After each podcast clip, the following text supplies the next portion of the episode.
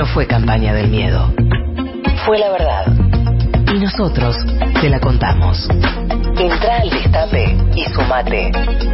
Eldestapeweb.com Quiero compartir con ustedes algunas reflexiones. Eh, fue a través del Destape que el otro día Oscar Parrilli eh, reconoció que Cristina Fernández de Kirchner estaba dispuesta a juntarse, si era necesario, con eh, Mauricio Macri, ¿no? El, principal líder de la oposición que, tiene este país.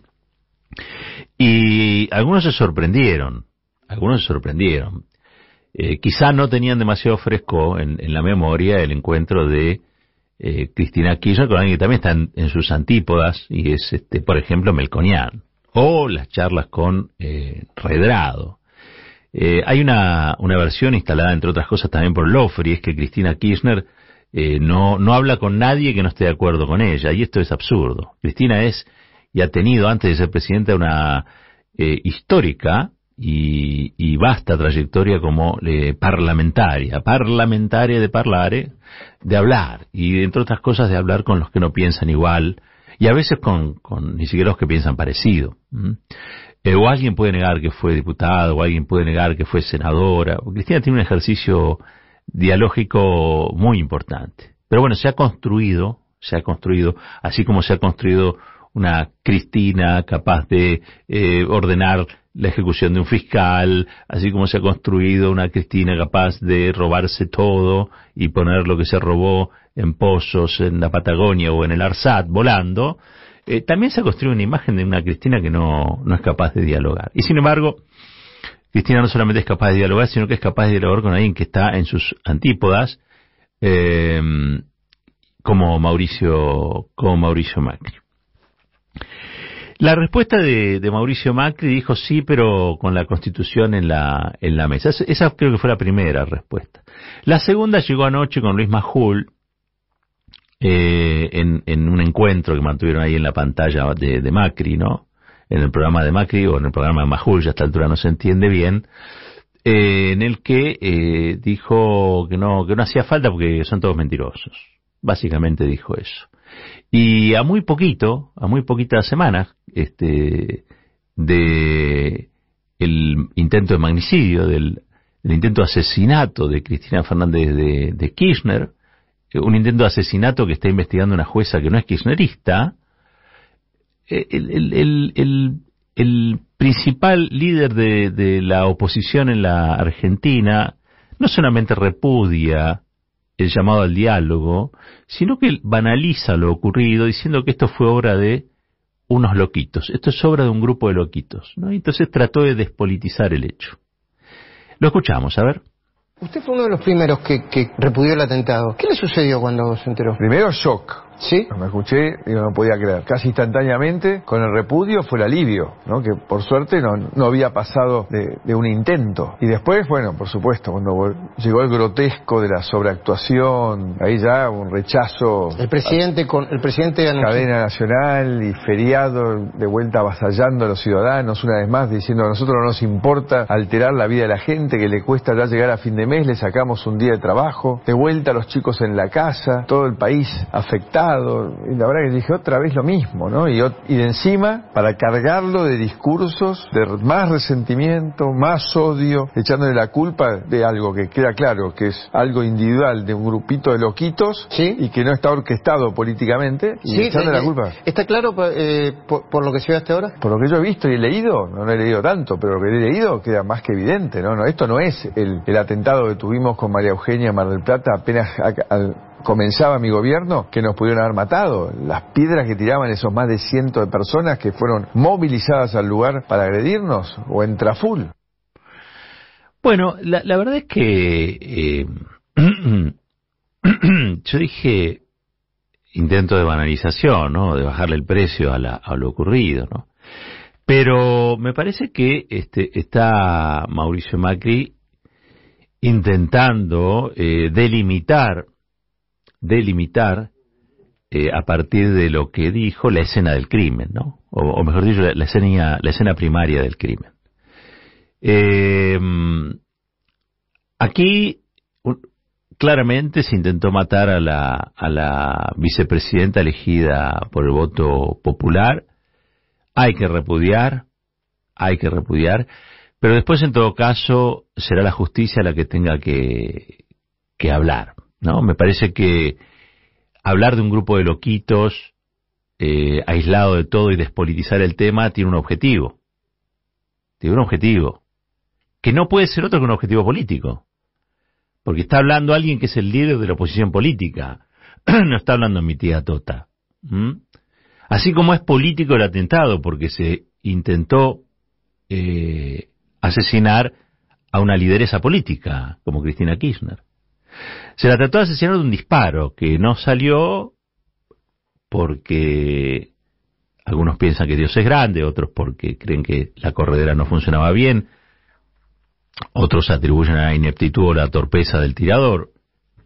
Pero hoy podríamos estar hablando de una situación que todos imaginamos y que nadie en sus cabales desea, eh, mucho más grave. Pero lo que pasó tiene una enorme gravedad institucional. Y la verdad es que cuando Mauricio Macri la quiere circunscribir a un grupo de loquitos, parece una estrategia demasiado funcional a que no se investigue ni a los financistas, ni a los instigadores, ni a los propiciadores. ¿Por qué tanto interés en que no se investigue a los financistas, a los propiciadores, a los instigadores, y dejarlo delimitado en un grupo de copitos, de, de gente que vende copitos, que están todos loquitos? ¿Acaso no aparecen allí como dueños de los mensajes de odio personajes vinculados al PRO? Y a Patricia Bullrich, la única que todavía sigue sin repudiar lo ocurrido.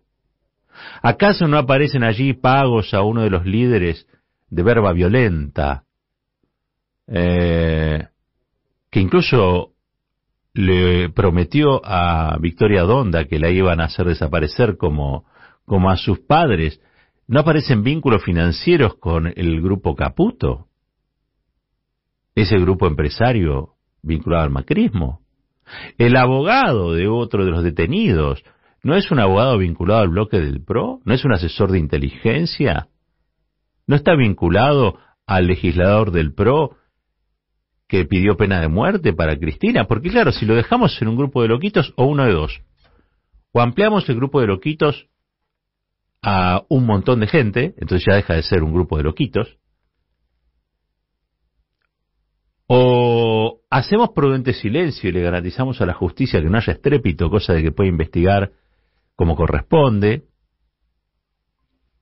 o en realidad estamos ocultando algo. ¿Qué es lo que está ocultando usted, señor Mauricio Macri? ¿Qué es lo que no quiere que se, se sepa? ¿Hasta dónde está comprometida gente de su espacio en lo ocurrido y hasta dónde no. ¿Se siente usted responsable por lo que pasó en algo? Pregunto porque, qué sé yo, me parece que Majur no, no preguntó estas cosas.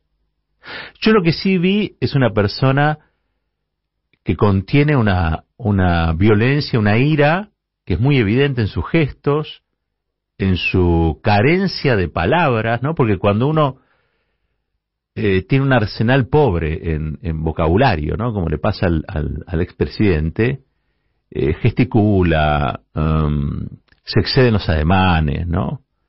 Eh, trata de hablar con otras partes que no sean la boca. Y cuando uno tiene cosas para decir o contiene cosas para decir muy fuertes, esa tensión se ve en el cuerpo.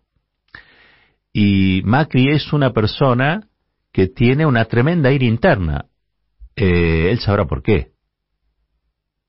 Lo que no está bueno es que la desparrame sobre los demás.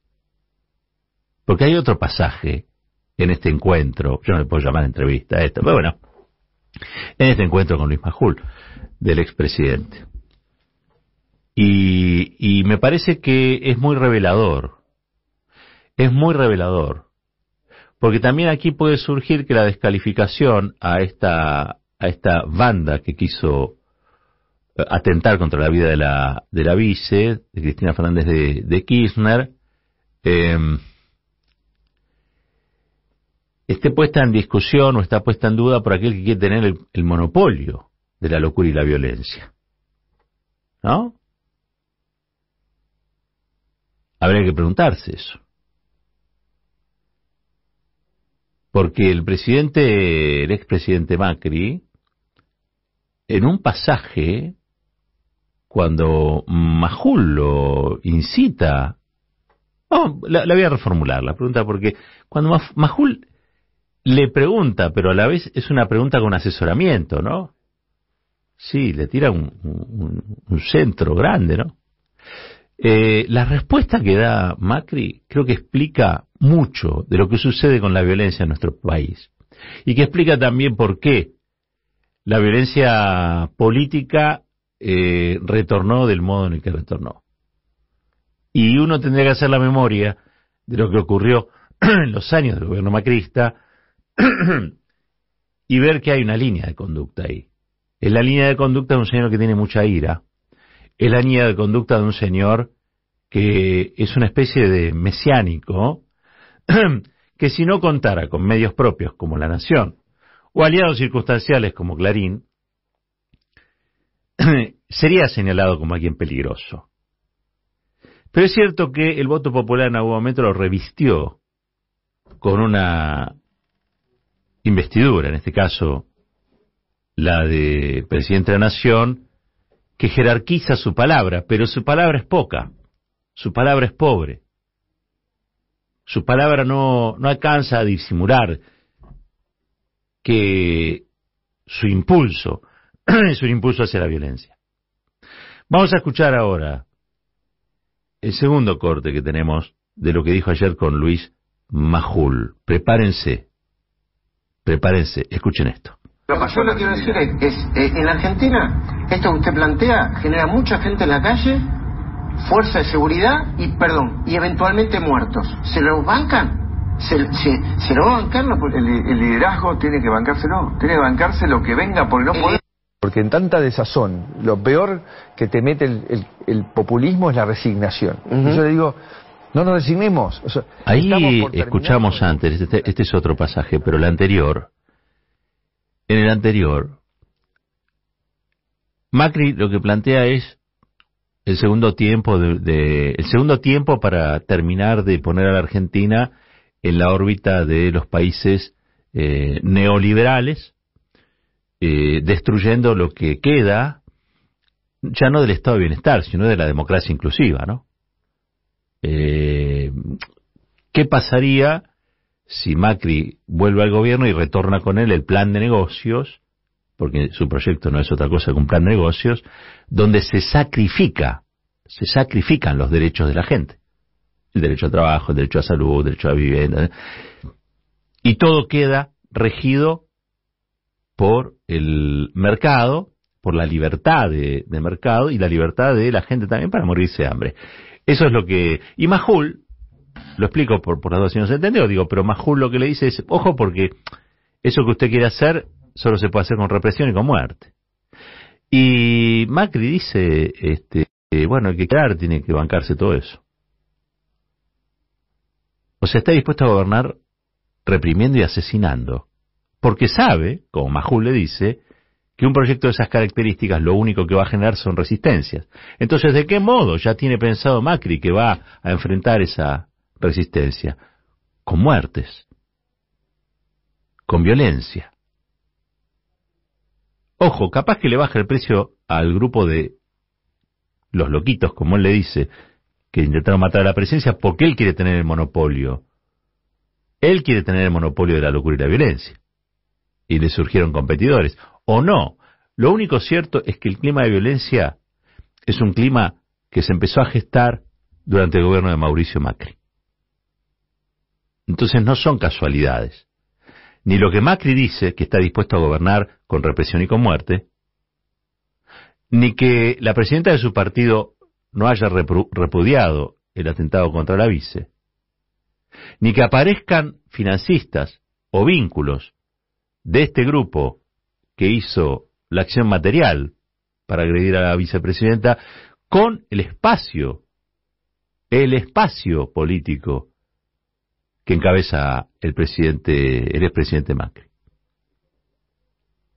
Pareciera ser que esto tiene un capítulo muy local, además de lo que sucede en el mundo. Pareciera ser que esto tiene un capítulo muy local, ¿eh? Muy anclado en la realidad argentina y muy anclado en la realidad de los últimos años de la, Argentina. Estamos atravesando un capítulo muy desgraciado de la democracia. Es una democracia este, que contiene o trata de contener a una derecha que conspira todos los días de su vida contra la convivencia eh, pacífica, que sabotea el diálogo, sabotea el diálogo, Cristina les tiende la mano y se la escupen, y que da marco, da marco, y en ese marco intenta darle verosimilitud a una instancia de persecución contra la vicepresidenta eh, que a todas luces, a todas luces, pone a la democracia en una zona de peligro. Porque la verdad es que no hay motivos para enjuiciarla ni tener en el banquillo a Cristina Kirchner, y sin embargo esa farsa sigue. Y esa es una farsa que Macri sabe que es una farsa. Y esa es una farsa que Cristian Ritondo sabe que es una farsa. Y Patricia Burri también sabe que es una farsa y sabe que esa farsa, a los ojos de un montón de gente en esta sociedad, produce indignación. Y para esa indignación, la respuesta que tienen preparada es violencia. Y muertes, dijo nada más y nada menos que Mauricio, Mauricio Macri. Mauricio Macri es violento. Es un personaje violento. es un personaje incapaz de establecer puentes de diálogo con aquel que piensa distinto. Quiere sometimiento, quiere humillación. No admite que haya zonas en las que otros puedan tener ideas mejores que las de él, ni admite que haya zonas en las que sus ideas sean impracticables dentro del marco de la democracia. Porque pensar en gobernar matando, Macri, no es democracia se llama de otra manera. Y la Argentina ya tuvo mucho de eso. Y la verdad es que pensar en una alternativa violenta a esta altura de, la historia, después de todo lo que hemos pasado y atravesado, sería un enorme retroceso. Plantear la discusión de cara a un año electoral como el 2023 en términos de matar gente no es lo que ningún argentino, ninguna argentina de los que trabajan, de los que nos levantamos todos los días a parar la olla, de los que nos levantamos todos los días a poner en marcha este país, no es el debate que queremos. Queremos trabajo, queremos mejores salarios, queremos estabilidad, queremos orden y queremos paz. A los violentos hay que aislarlos. Lo que se tenía que decir se dijo. Roberto Caballero y su editorial. A buen caballero, buen entendedor.